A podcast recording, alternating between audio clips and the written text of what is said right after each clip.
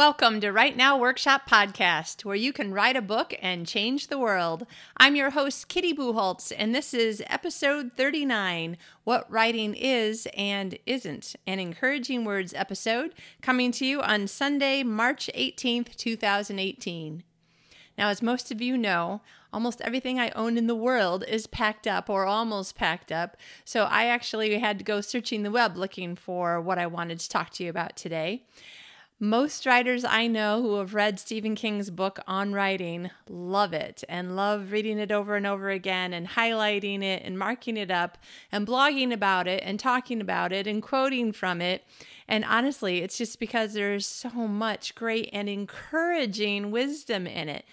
I don't know if anybody realizes how much that the reason my opinion is that the reason people love this book so much and talk about it more than lots of other books is because there is so much encouragement. And as you and I both know, writers need encouragement quite a bit of the time in order to keep going in a pretty much solo kind of business. So here's a great quote, one of my favorites. Writing isn't about making money, getting famous, getting dates, getting laid, or making friends. In the end, it's about enriching the lives of those who will read your work and enriching your own life as well. This is exactly how I feel. Absolutely. It's how I feel about writing even before I became a published author, even before I started really pursuing it. It was all about, to me, it's always been about who's going to read it, and what are they going to think, but not just like, um, you know, getting a good or bad review or having somebody like you or not like you. But did that do anything interesting or useful? Did it make someone laugh or cry or think about something differently? Did it offer them the answer to the question that they were looking for an answer to? You know, whether it's fiction or nonfiction, everything we write has some kind of purpose to it I was going to say except maybe and then I'm like no even including you know our private journal entries probably no one will ever read those unless somehow um, you know some little sister gets in there or um, I don't know, you become famous and somebody reads them after you die and publishes them. That would be pretty horrendously embarrassing that I think. but even journals, like the whole point of them is to help to enrich your own life by trying to figure things out, remember things, write things down that are having some sort of usually fairly large effect on your life at the time. Um, even if it's small things, there's a reason why you wrote it down. Something inside you wanted to just remember it, share it with the page. but even more importantly, to me, in my opinion, the things that we write and put out there purposefully to have other people read them, I really strongly believe that we want to enrich other people's lives. I've worked at a entertainment job once that I I loved the people. I loved the the actual work that I did, but after a while I was like we are not enriching lives. I think that we're making the world a worse place and I can't do that anymore. um, I I worked there for I don't know a little bit less than a year I think, um, and thankfully, something came up that was just a really good excuse to leave rather than just, you know, up and quitting or whatever. But I'm just one of those people. I need the world to, if not make sense, then I need to believe that there's something about my reason for being here that is positive, encouraging, has a point, a purpose. And I totally 100% believe that every single person has a purpose. Every single person, there's a point for us being here. And whatever our skills or um, talents or gifts are, we have them for a reason to use them um, to enrich our lives and other people's lives. Now, I have often made a self deprecating joke about my sister helps kids, you know, learn to walk better in her job, and I just write romance novels.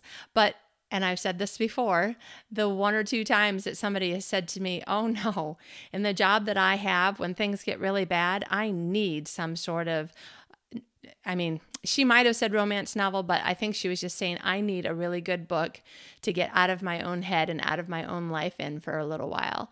And, um, and, you know, really good uplifting stories always make us all feel better. I'm not going to say anything about the kinds of books that I don't think fall into this category, but I really believe that it's part of our responsibility in using our gift in a way that entertains, inspires, encourages, um, does something to enrich other people's lives. And I absolutely believe that if we're doing it right, it will enrich our own lives as well depending on where you live in the world, it is either almost spring if you're listening to this on the day the episode airs, or it's almost autumn. And whether you love spring or autumn best, um, I have to say, I quite like both seasons. I actually just like seasons, period. But when I'm thinking about spring, which is what I'm in the northern hemisphere right this second, so that's what I'm thinking about. I love the idea of, you know, new green leaves and new flowers. We just bought. Um, strawberries, Southern California strawberries just uh, went out on the market. Um, oh my gosh, they're so good. I love strawberries. I live for the day the strawberry market opens, the little stand down the road. Um, but everything has to do with like starting fresh, starting again, um, things being more, more full, more exciting, more in, in, this adventure, of course, that John and I are going on. Wow, more, more blessings and more excitement and more adventure. But even when I lived in the southern hemisphere at this time of year, and it's about ready to be autumn, and I'm thinking about, ah, okay, things maybe are slowing down a little bit. We're back from vacations. We need to really think about digging into work again. And then, oh, right, yeah, you know what? Um, life is getting shorter. Every day that we live is a little closer to the last day. And I want to make sure I'm doing something important with the time that I have. Now, sometimes the most important thing that, that I can do in my mind is spending time with friends, family, John. Um, actually kind of the opposite order of that. John's always the first person I want to spend time with. But um, when it comes to autumn, I'm often thinking about things like, uh, how much am I getting done? Am I getting enough done? Am I doing enough? Um, am I making my life better? Am I making other people's lives better? You know, Stephen King, when he was saying writing isn't about making money or getting famous, in the quote that I pulled from, it doesn't mean that we shouldn't make money or there's anything wrong with being famous. It's just that that's not the point. The point is like how can you move somebody to be thinking about things a little bit differently to to make them feel and think about other people and what other people might be thinking and feeling so that we're not it's so easy for us as people who work by ourselves most of the da- most of the time when we're working or most of the day if we're working full time as a writer. But really for anyone it's so easy for any of us to get caught up in just thinking about me and my needs and not thinking that you're being selfish just thinking Yes, I know that you need this, but what I really need to do right now is do all of my packing and I need to get it done by this deadline that is fast approaching. And so I'm sorry, I can't help you with whatever your need is. It's not always selfish. A lot of times it's practical, but it can so easily lead into more and more selfish ways of thinking. And when we're writing, I really think that when we're thinking about who's going to read it and thinking about how fun it will be to know that somebody's going to laugh out loud at this part or get scared and like think, I can't read this book at night. I only can read it during the day. Like, huge compliment to horror writers, right? So, my encouragement is for you to think about what writing is and isn't for you personally. It's not up to me to tell you what your writing is or isn't. It's absolutely up to every single one of us individually to ask that question of ourselves at least once or twice a year and ask ourselves whether or not we're on track with our vision of what we want to do in the world with our gift.